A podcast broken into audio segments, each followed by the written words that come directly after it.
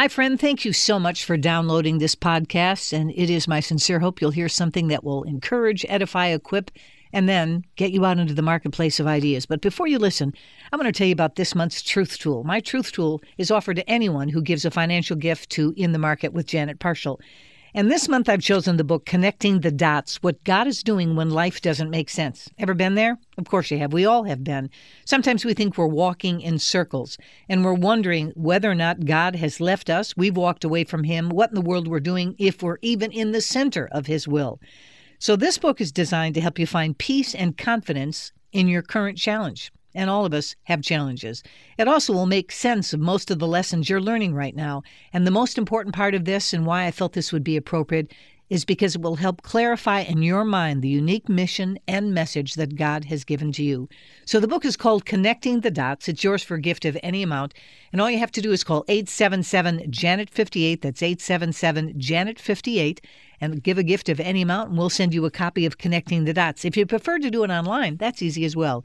In the Market with janetparshall.org, scroll to the bottom of the page. There's the cover of the book. Click on through, make your gift, and again, we'll send you a copy of Connecting the Dots. Just below the picture of the book is a description of what it means to be a Parshall partner. Those are people who give every month a gift of their own choosing. They set the level of giving, I don't, but they'll always get the Truth Tool, and in addition to that, a weekly newsletter that goes out as well. So consider being a Parshall partner or getting a copy of Connecting the Dots by calling 877 Janet 58 or online at inthemarketwithjanetparshall.org. Now, please enjoy the program. Here are some of the news headlines we're watching. By the time the conference was over, the president won a pledge. So Americans worshiping government over God. Extremely rare safety move by a nation. 17 years the Palestinians and Israelis negotiated. We hear a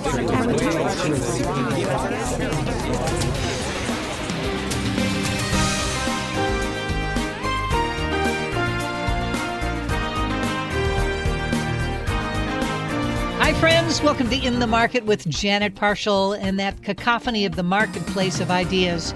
You and I probably will run into more than one person who wants to talk about marriage, somebody who wants to be married, is married, and wants to get out of their marriage. And somewhere along the line, some of the merchants are going to tell you all the statistics, and they're not very good, by the way, not at least in the market at large, but uh, we got some blemishes in the church as well. So, we're going to talk about marriage this hour with a couple that are very willing to be transparent about their life because you see, they thought they had it all until it all fell apart until they met the one who put it all back together again. And that's really their story. And they tell it in their new book called Sex on the First Date the story of a broken beginning to a radically transformed marriage. Our guests are Tim and Kathy Bush. They've been married since 1982.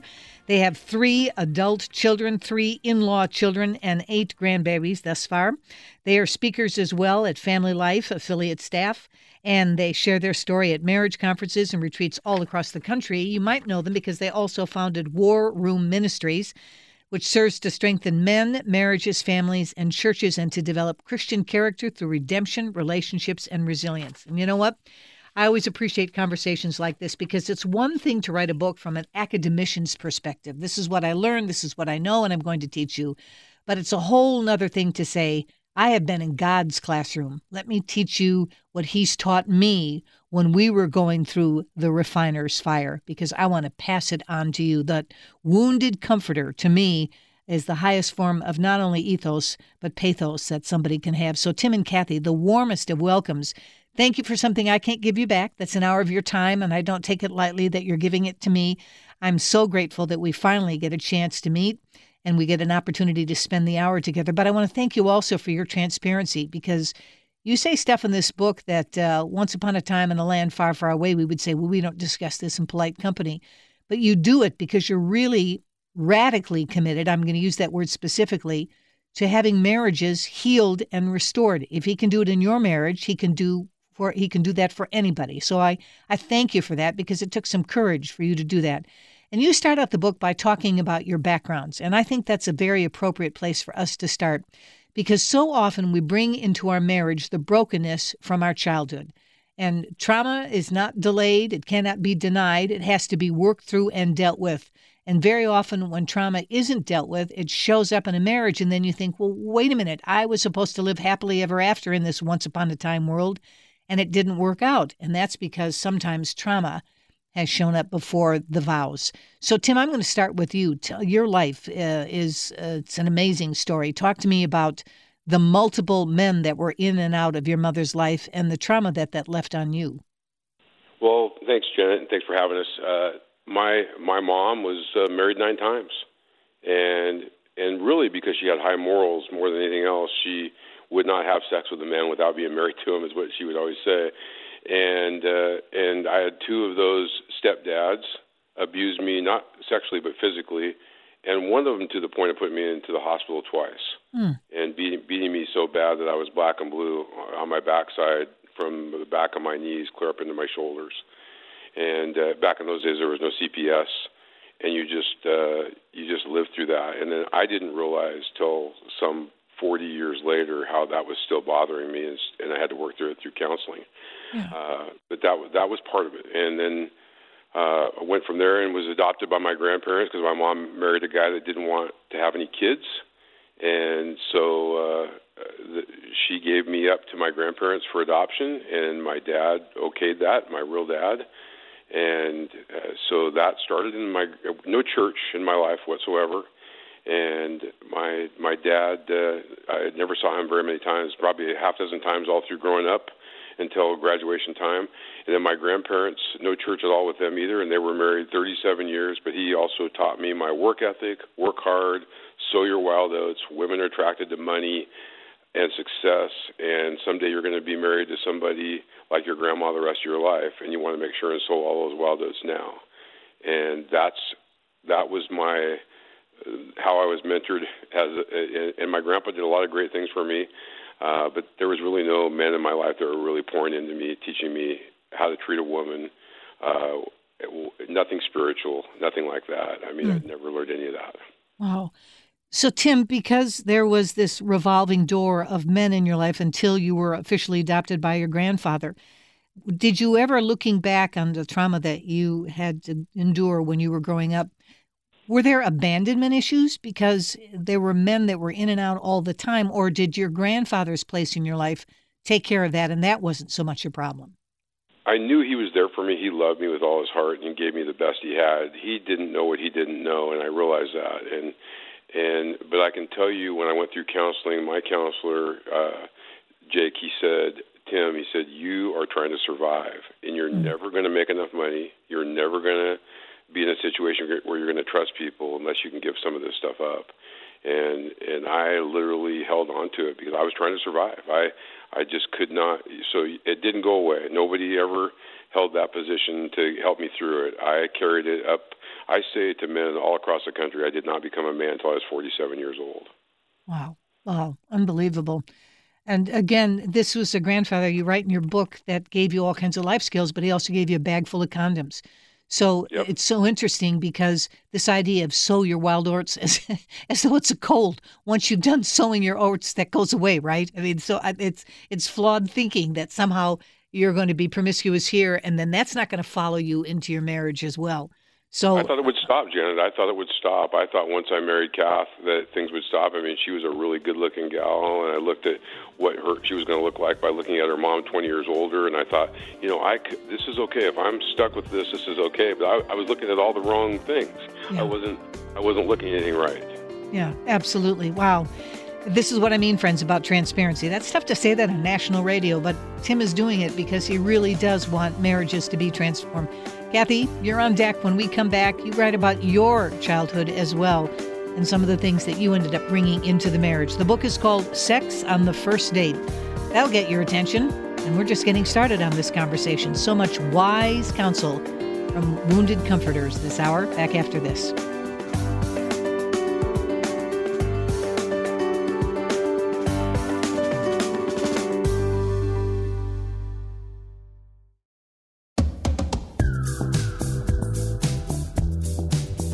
Those times you felt like you were walking in circles were really God's way of leading you to His plan for your life? That's why I've chosen Connecting the Dots as this month's Truth Tool. Learn how to make the most of the lessons you're learning now. Ask for your copy of Connecting the Dots when you give a gift of any amount to In the Market. Call 877 Janet 58. That's 877 Janet 58. Or go to inthemarketwithjanetparshall.org. Tim and Kathy Bush are with us. They're the co authors of the book Sex on the First Date a story of a broken beginning to a radically transformed marriage. It's really a very powerful memoir, by the way. They're speakers as well as Family Life affiliate staff, and they share their stories at marriage conferences and retreats all across the country. So, Kathy, again, just like Tim, you're unbelievably transparent about some of the things you experienced as a child and brought into the marriage. Talk to me about your background. Hi, Janet. First off, we're so happy to be here, so thanks for having us. Thank you. Yeah, so my upbringing was totally different than Tim's. I was um from a pretty solid family. I was raised with uh there were 7 of us kids, pretty much 6 of us while I was growing up, one came later. Um I would say my parents did a you know, did a as good as they could, did a good job, got us to church on Sundays and the you know, there were some things in my life that happened that kind of changed um, I think as far as the the path I was going down, but for the most part, it was pretty. I was in a pretty stable home. We did. Um, my dad was an immigration officer, so we moved around every two to three years, which that became really hard for me because I was a super shy kid. Like it was really hard for me to make friends. So about the time I would make a friend, it was time to leave. And then in my childhood, what what happened to me was I was molested, and mm that's when I think my I kind of took a spiral in my life and really went through a lot of depression and um just just really not just that shyness that I had got even worse so it got even harder for me. And then as I went into middle school and high school I started drinking a lot. And I think I did that so I could break out of my shell so it would help me make friends and then the drinking turned into dating guys and being becoming really promiscuous. And the thing about um I think for me was that my thought of what I was going to do when I grew up is I was going to get married, and that's kind of what we did in our family. It was like us girls got married. I wasn't going to go to college, and that was going to be my future. So I kind of dated guys looking for that guy that was going to marry me. So after when I when I did meet Tim, it was like I looked at him as really the first man I ever dated. He was he had graduated and he had money, he had a job, he had cars, and he just seemed like he would be a really good husband and be able to take care of me and provide for me. And so that's why I really think that my attra- my attraction to Tim was so strong. Mm, wow. Tell me about the title of the book sex on the first date, and that's how that that's that's how it started for us. that was our first date. well, let me ask you both. Where, if I were to ask you, where is your where was your relationship with Jesus Christ at that point when you two started dating? Well, for me, I at relationship with Jesus Christ, I had no relationship with Jesus Christ. I believed in Jesus, and I even believed that He died for my sins. So when I did sin and asked for forgiveness, I felt like I was forgiven. But God was, it was more, um, I believed in God, and God was a far off God. Mm. So it, there was no personal relationship at that mm. time. Tim, and how about I you? believed in, and I believed in God, uh, but that's all there was. Uh, that's all there was for me. And the only verse I knew in the Bible is "Why I should submit to their husbands. That's the only, and that's because somebody told me that. So that's, and it was not about what it means in the Bible. It's about what I gave it meaning to. Yes. So it just, it just, it just wasn't. Uh, I, there was no relationship for me. Wow. So um, you got married and you started your life together. And tell me about the first few years of your marriage. Well, let me tell you too. The reason we got married, so we mm-hmm. started dating obviously had sex on the first date, continued to have sex, and we got pregnant. I got pregnant. So I was a senior in high school and I hated school, so it was a good reason to drop out of school and get married. So we got married because I was pregnant. So the first and then, few and then, uh, go ahead. Yeah. So I was going to say, so by time I was 21, we got married. I was 18. Tim was 20. By time I was 21, I had three little kids.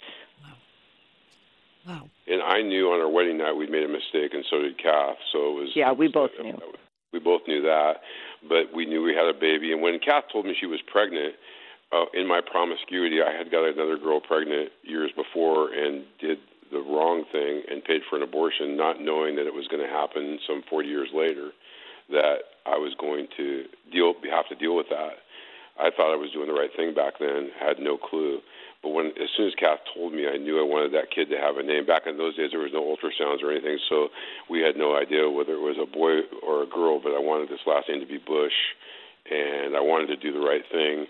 And again, I thought, you know, Kath was really good looking and was fun, and I thought it was going to work out.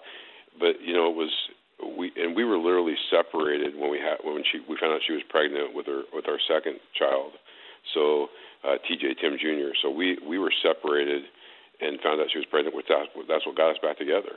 Wow. And I and so there was just never really any stability there with why we would stay married. And of course, I started drinking and partying right away. When she wasn't as much fun when she couldn't party with me, unfortunately. Hmm. And that Yeah. may sound may sound bad, but and I just didn't know any different. I worked all the time and partied after work.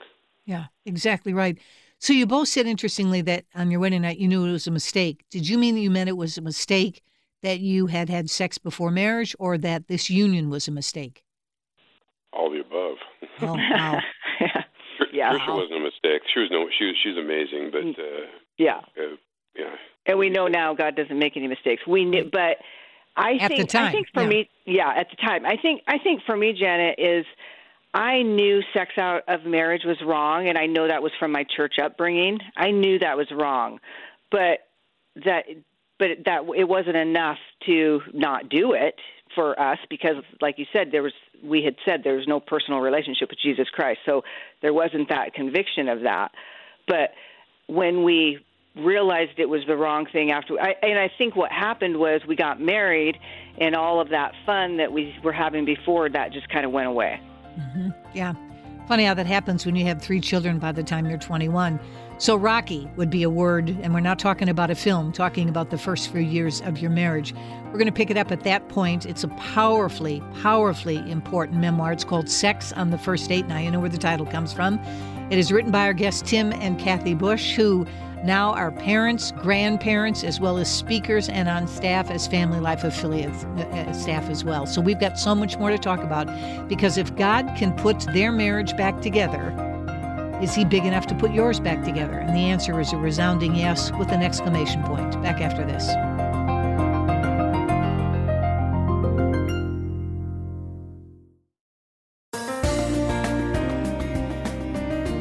Sex on the First Date. That'll catch your attention. That's the title of the new book by Tim and Kathy Bush. They are the founders of War Room Ministries, by the way, which is a marvelous ministry that's designed to serve men, families, and marriages and churches and to develop Christian character through redemption, relationships, and resilience. And that's why, uh, to both you, Tim and Kathy, your transparency is so crucially important because so often when people are, quote, platformed, we think they've got their life together. They've never really had a trial or an ounce of tribulation in their life. But be able to say, this is what God did for me. This is what He did for us, how He put all our brokenness back together again. Again, it just, it's a self evident truth. If God can do that for the Bushes, He can do that for anybody else who's listening within the sound of our voices today. So obviously, rough. You talk about partying. Tim, you even had a relationship with cocaine for a while, and things are continuing in your marriage. But then there's infidelity. When did it show up for the first time? Well, for me, the infidelity actually started. I, I I would say I cheated on Kath right before we got married, even thinking that that would stop after we got married. I thought this is my last of my wild oats time. So I, I look at that as cheating definitely now. I didn't back then. Uh, and then after we got married, I I thought since I'm married now, I'm not going to do this anymore. But my old self came back right away, and it wasn't too long after. I would say within months, not even years. So it wasn't a very long time after that things started to happen in that way, and and the wandering eye and the wandering things that I was doing. You know, like like I said earlier, 47 years old before I became a man, I made lots of money. I made babies, had sex, but I was not a man. I was a boy, and I, I was very selfish, very, mm. very selfish. Wow. And again, so much of your background, what you'd been taught, and, and that's not an excuse, but I think it's important sometimes to help understand why people make the decisions they do, is because so often, if that's the way they're, quote, trained, if I can use that word, then it's hard to undo that training. And it can be done through the power of the Holy Spirit, but it's not, at first, it has to be recognized, and then there has to be profound surrender for that to take place. But Kathy, you had the same issue. Your kids are old enough to be taken care of by a babysitter and the same challenge enters into your life as well. How did you deal with that temptation? What was going on? Yeah, and the thing thing for me when that started was when I started going out to the bars with Tim. And so I started drinking, you know, I'd been home raising the kids and like you said they they got old enough to we could get babysitters and we started going to the bars and then with the drinking and kind of having other guys look at me and talking to other guys and and you know trying to fill that void in a marriage that I don't feel like we're having a good marriage we're not communicating about anything. And so I I then that's when that happened when some guy was showing me attention and we started a friendship and it became an emotional affair. That's how that started. And I mm-hmm. was just and I know I was just looking to fill that void that was missing in my marriage. Well, and there's a continuum there because you said that you thought Tim would be the man who would make you feel safe and cared for. And again, right. so much of that comes out of your background. If you don't feel like you're having that anymore, then you start looking. And very often for women in particular, there's an issue of a lack of attention emotionally. Um, they're not you're not being affirmed, you're not being encouraged, and so you look for that other person who you think will do it. Except, right. as you you right. noted earlier, Tim, you're looking for it in all the wrong places. So were you aware, and Tim, you tell powerfully of the story of coming back into the house when Kathy was on the phone, and that's when you knew that something was going on in terms of infidelity. Talk about that. Well, that's when I really thought we were in a better place because there'd been a lot of things that had happened, and and Kathy shared some stuff. And that morning, I got up and we we had been together intimately and just were really close in my feeling. And I I, I literally backed out of the garage and felt myself need, needing to come back and kiss her goodbye in the right way. When I walked up the stairs, I heard her talking to somebody, and I realized it wasn't her mom or her sister; it was a guy, and it just kind of blew me away. And I literally just felt this loss, like this is just not going to work. It's time for me to give up. I wow. I can't do it anymore. Mm. And I real, but I also realized that this was God probably getting back at me, the God that I knew at that time, God getting back at me for all the things I had done that I had never told Kath about. Wow. So you thought he was going to punish you? Yeah, I was being punished by what by what was mm-hmm. happening. So I either had to live with those kind of things happen, or just I I just kind of had had enough. I was I was at that. That's the first time in our marriage that I could say I had really just had enough, and it just wasn't going to work. I everything was so broken. I needed to just move on and and try to have a different life. Wow. So help me understand this. At different points in your marriage, each of you were being unfaithful. When you know that you're doing what you're not supposed to be doing, but you find out that your spouse is now doing what they shouldn't be doing, how do you react? Because they've committed the same sin that you've committed. Well, it's interesting, Janet, because go, go ahead. I, I was going to say for so long, what happened with me with infidelity, I would tell Tim about it because I couldn't live with the guilt. And that's when we would come back together. We would go to counselors, and it was always about me. And so, the really, I didn't find out about the infidelity that was happening with Tim for many years. Mm-hmm. And so there was a lot of years that I wondered why he was staying with me because I was I was being unfaithful, but he would take me back, and I didn't know he was being unfaithful so then I'm living with the guilt and the shame uh, and, and just thinking he I'm I'm really married to someone who's perfect because they keep taking me back mm-hmm. until that all came crashing down. Wow. And what you would have thought we scripted it to take a break right here. So, given what you've heard thus far, friends, you would think, okay, uh, this marriage isn't going to last. They're going to go their separate ways, and we shouldn't even be having this conversation. And yet, we're having this conversation. And they have been married since 1982. So, how in the world, with all of this brokenness, all of this infidelity, all of this partying, all of the things that were going on, how does this marriage, which looked like it had canceled all over it, How did it get radically transformed? Well, that's the reason the Bushes are here. Back after this.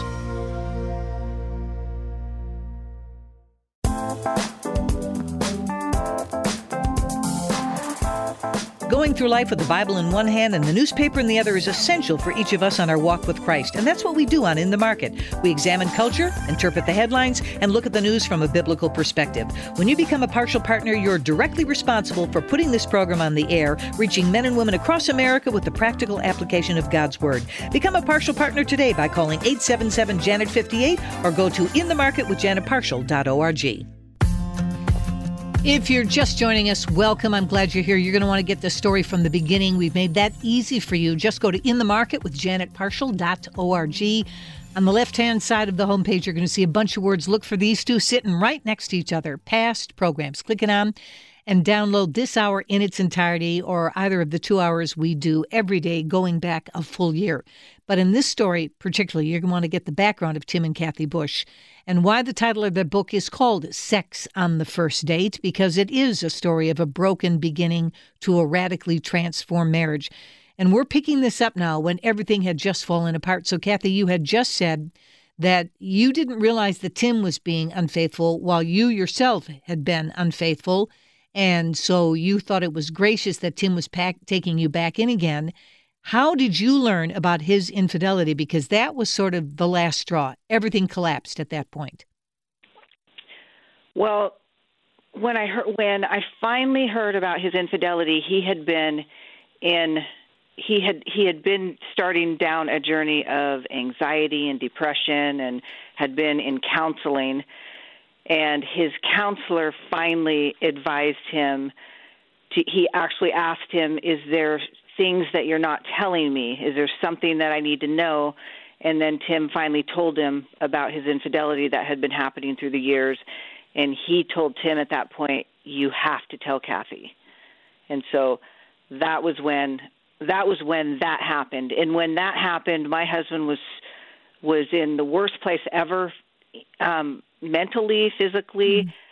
So for me, when that came to me, I I wasn't really the last thing I was thinking about was leaving him because this is this was a whole process of I know God was working.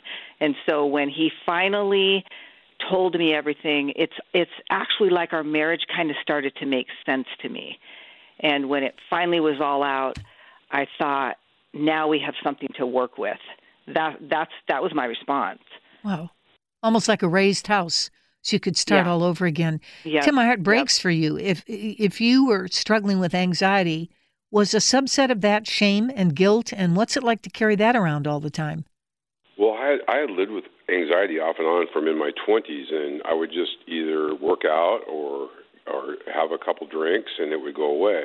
I had different ways to cope with it, but it finally became through a couple deaths that happened. My my younger brother who died of a brain tumor at 43 years old and then my my nephew uh, at 22 years old, I finally just couldn't deal with it anymore. And the, then the economy in 2008 kind of changed, mm-hmm. and I mm-hmm. was I was a big business guy and really proud and and was going to build my own kingdom here on earth. And I, I could I all of a sudden couldn't work anymore, and I didn't have a lot of worth in my in myself. And I actually even contemplated suicide. I actually started planning it.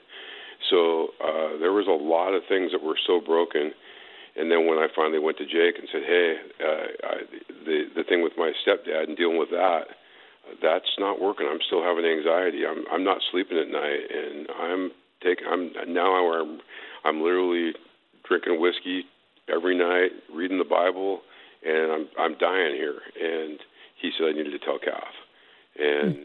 and so when I went home and told her, I knew I was going to lose her. And, mm. and and I look back at it, Janet, when I did tell her, which was about a two-hour conversation, by the way. So it's not a one weekend deal or one. It was a lot. I had to tell mm-hmm. her. I do believe that's the first time I ever saw Jesus was through Kath. Wow, wow, Kathy, what does that make you feel like when you hear him say that? Oh, it's huge. It was. It was a. You know, I don't. I don't think I knew at the time how big it was for him. And I think a lot, of these things that happened for us in our marriage, and when we look back on it now, we see God's hand in it so it's it's it's pretty po- powerful when you look back and you see God was just kind of walking right along with us, knew where we were going to be today. you know. So it was big. It was a big Oh. moment. So, what kept you from leaving him when he had that conversation with you? Oh, I just think I really just think it was God working in me. I think it was like I said, it was I I I was our marriage Tim had been so controlling in our marriage for so many years and during this process of his anxiety and depression and everything he was going through, he lost all control. So all of a sudden I'm married to a different man and that that young girl that was that it took me so long to grow up because I felt like I was kind of under Tim's control. Well, once he his control wasn't over me, and I had to take it's like I had to step up and take care of him. And so my love at that time started increasing for him because he wasn't holding all this pressure and control over me. It was it was a total change in our marriage. Wow. Well, let me I had get to the. multiple businesses. I had multiple businesses. I couldn't work. I, I was Yeah. I was a, a vegetable. Hmm. That was crippling then, absolutely crippling Yeah, for you. Wow. Absolutely crippled. Yes. So, in the subtitle, you use the words radically transformed, and that sounds great. And it sounds like something out of a fairy tale one magic wand, and poof, everything is transformed. But it takes a lot of sweat equity and it takes a lot of work. So, God tears everything down, everything is revealed, the things that were in secret are made known, and now you're going to start all over again. To the people who are listening right now who can say, that's exactly where we're at in our marriage, where and how does the rebuilding start? Well, uh, the scriptures say every knee will bow, and I was uh, going to Mexico, and a friend of mine, uh, his name is Bob, and he, I, I, I needed some drugs. I wasn't, I, they were, I couldn't get Xanax anymore. My doctor wouldn't give it to me, and I was going to run out, and I wanted some heavier drugs. And like I said, I was drinking a fifth of, of booze a day, um, doing everything I could do just to exist. And I was on this board of directors, and he was a friend too, and he actually said, "Will you consider?" uh, I, I, he would get me the drugs, but he said, I think you should consider something else. He said, you should read the Bible. And I said, dude, I am. 70 pages a night, whiskey in one hand, Bible in the other. I'm getting nothing. and he, he says, you need to slow down in that. And a friend of mine told me when I started reading the Bible just to read one proverb a day. And why don't you do that? And I said, well, I'll consider it. I, no one was going to tell me what to do. And I did consider it. And then this was the first step, Janet. I actually, a couple weeks later, told Kath, uh, I asked her, "Would you consider reading the Bible with me?" And I'll let her ex- expand on And- that. 'cause And Janet, I will say to this day that was the sexiest thing that Tim's ever done. oh, I understand that. I understand Yeah. that. You know, somebody that said was once. a change. I bet it was. Somebody said once the most intimate thing a married couple can do is to pray together, because Yes, it really agree. it tears down all of the hypocrisy. You talk about being fully transparent. You don't dare talk to a holy God and try to bluff him because he knows your heart. So that's amazing. Where are the two of you spiritually at this point? So, Tim, you talked about feeling led to read the Bible 70 pages a day, whiskey in one hand, word in the other. Um, is it because you started a relationship with Christ, or did you think maybe that's where the answers can be found? No, I just thought, you know, I've turned to everything else. Why not I try God? And I thought I would get God out of the Bible, which I probably did, but I wasn't understanding anything I said. Mm-hmm. And then when I slowed down and Kath started reading to me, reading to me, and uh, and and and there was a lot of reading back and forth, and we did the Gospels after that and the Psalms, and we kept on reading. And I and I, and I did a weight loss thing and was trying, and we quit drinking for a little while. Well, that gave room for other things. When you get when you give up the alcohol, all of a sudden things are happening. And then I was going through grief counseling, and this pastor told me that had been a pastor for 40 years. He says, Tim, he said, I could lose my job for this. I've been a pastor for 40 years. I've never had this conversation with another person, and I think it's from God. You need to go find yourself a Jesus loving, Bible teaching church. And this is not the place because you have a calling on your life, and it's a huge calling, and it's mm. not here. So, so I went home to Kath because I didn't know what a calling was, and asked her what it was. She didn't know either, but she said she was in. It was so funny, Janet, because he says this to me, and I, and we're looking at each other like, "What's a calling?" But it sounds good. We should go find it. So, did we you started find that church? Yes, we, we, did. and We did. We did, and then and then there was a series. I was class president, and that year in August we had uh, our senior uh, our our our reunion, and I was always the party, rented a suite, and we did get drunk that night and partied. And at the the next day we felt so terrible, and Kath said, I think the counselors are right. They've been saying we should quit drinking. Let's at least do it for a little while. And of course, I didn't want to, but I said I'd be willing to do it for a month. And so we did it for a month, no drinking, uh, August 31st through September. And then at the end, since I'm really attracted to millionaires, self-made millionaires, Ben Franklin has a way of doing things. You take a white mm-hmm. piece of paper and draw a line down, left for mm-hmm. pros, right for cons. And we couldn't find any reason why we should drink for another month, so we just did one more month. so that was hmm. kind of how that how that worked for just a few more months. Actually, well, what was amazing, Janet, was as we were read, reading God's word and we weren't drinking, it was like God's word was coming alive. Mm. Yeah. And I believe that, and and because through the years we were we were in and out of church, we were still in and out of church, making sure our kids were going to church, and but there was no personal relationship. And for me, that personal relationship came when I got rid of alcohol and we were in God's Word because we were going to churches where they would read the Word to you. You know, you weren't really you didn't need to read the Bible.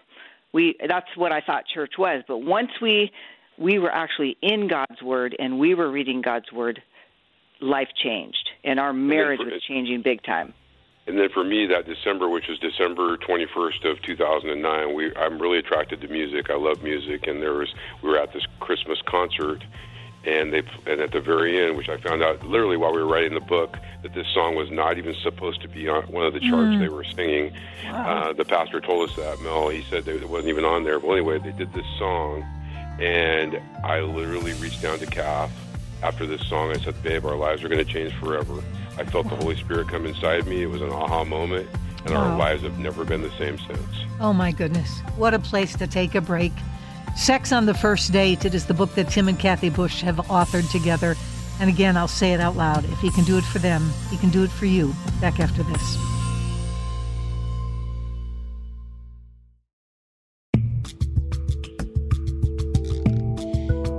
Tim and Kathy Bush wrote a book called Sex on the First Date. It is their memoir, but it's also very much of a tutorial on how broken marriages can be put back together. If he can do it in their marriage, he can do it in yours, which is why the subtitle is said to be this a story of a broken beginning to a radically transformed marriage. So now the house has been razed, the foundation has been laid, the cornerstone is Jesus Christ, and now you're starting to build all over again. Tell me, as you both come to faith in Christ, and now, now He is not a sidebar story, uh, and you're not flying through the Word, you're digesting the Word, and faith is coming by hearing, and hearing by the Word of God. How is your marriage starting to change, and particularly your perspective on each other? Tim, I'll start with you. Well, it's just dramatic. I'm looking at Kath more as a, a partner, uh, uh, a lover of the Word, a sister in Christ. There's just so many more facets of our marriage, as our kids say in our book, because they're a big part of our book. Uh, they say we love each other, and and that, that they don't even remember the old anymore.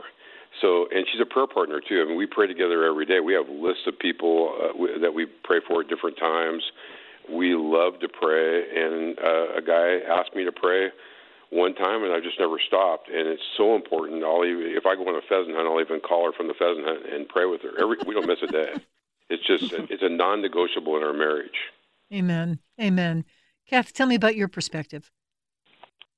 Oh wow, it's it as as Tim said, it's so different than our first 27 years of our marriage. We're just we're just completely different people, and it didn't, you know, the the change for us when we look at it now, it seems like it was so sudden, but it was definitely it was definitely a gradual thing as we as we grew in Christ and and we continue. It's like it's definitely not perfect, and we know it's never going to be perfect here, but the the way we look at marriage is so different. We talked, especially me. I know I talked divorce so much, and now it's like we realize what our covenant is in marriage, mm. and we are here till death do us part. And we made made that covenant with each other and with God. And so to look at it in that light, and not to look at it as how I'm feeling today because we lived on feelings for 27 years and we realized that is living in the flesh and we mm. when you when you're living by what God calls marriage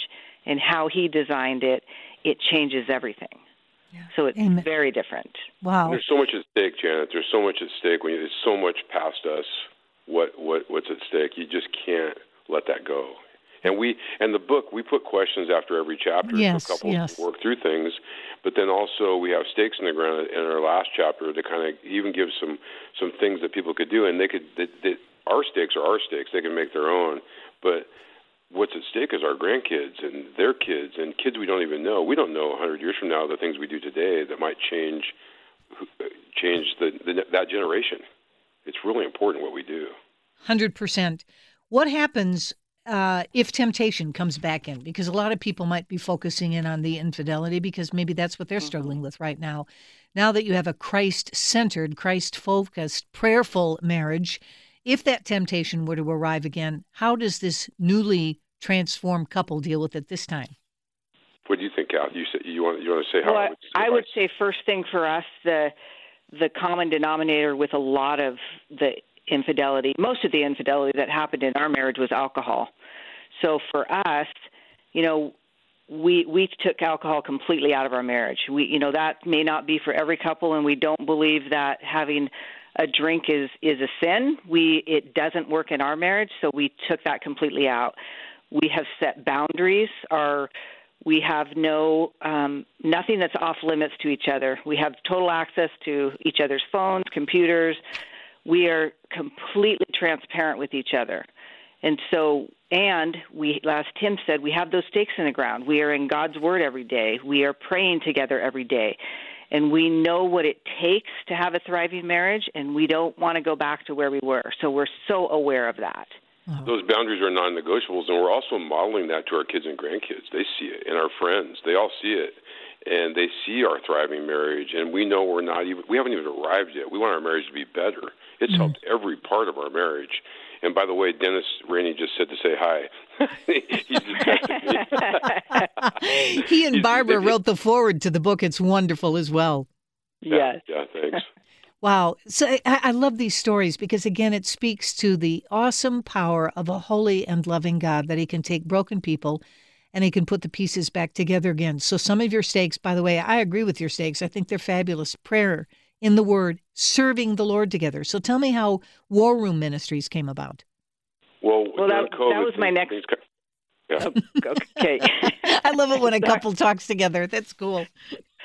I know. And, and Well, we do these when events, and we're finishing Okay, each other's go. sentence sometimes, Right. you know. So you should see us at our events. That's why we have to. We finally we had our own. We were sharing a mic at one point. And we're like, we have to have our own mics. it used to be easier because I used to have less to say, but I keep having more to say. Tim used to be the talker. Well, and remember, Janet, Kathy.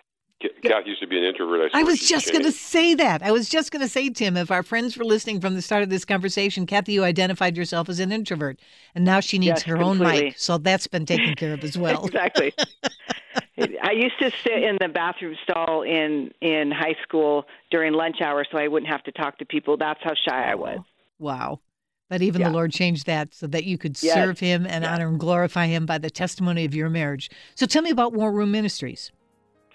Well, it started in the summer of 20. We had already been doing events for with family life materials and, and, and all over the country. We'd been doing them, and we'd been doing them in our church, but our church shut down, and we felt the need to keep things going. So we had built a building that started out as a man cave, and then the man cave turned uh, had a bunch of cars, a bunch of do not touch stuff in it, and God didn't want that, and it ended up being uh, a man cave where we did stepping up mostly, and that, that was a men's thing, and I led over 3,000 guys through that out of the war room. Well, now, now since then we've sold the war room, and we've we've moved to Coeur d'Alene, Idaho. Uh, uh, for our main house. Anyway, that house goes. Uh, we, we we're building a new retreat center, a marriage retreat center up there. So the war room is going to a whole different level, to a different state even. Um, unbelievable. And by the way, I bet you just got a bunch of people really interested. So I've got a link, warroomministries.com. It's on my info page, warroomministries.com. Uh, Tim and Kathy, I just want to underscore again if you weren't willing to be transparent, the power of your testimony couldn't be told because you had to tell people how low it went, how dark it got, how broken it was to be able to give God the glory for how much light and repair and restoration He brought into your marriage. And I'll say it again. So, and if you listen to their story, and if you listen to what's being told to us in the marketplace of ideas, this marriage was dead on arrival. It should go on the ash heap of other dead marriages in this country. but it isn't dead. It's vibrant, it's getting better every day because of who Jesus is and what he can do for the Bushes and what he can do for you. Get the book, it's very important. Thank you. Thank you, Tim and Kathy. See you next time, friends.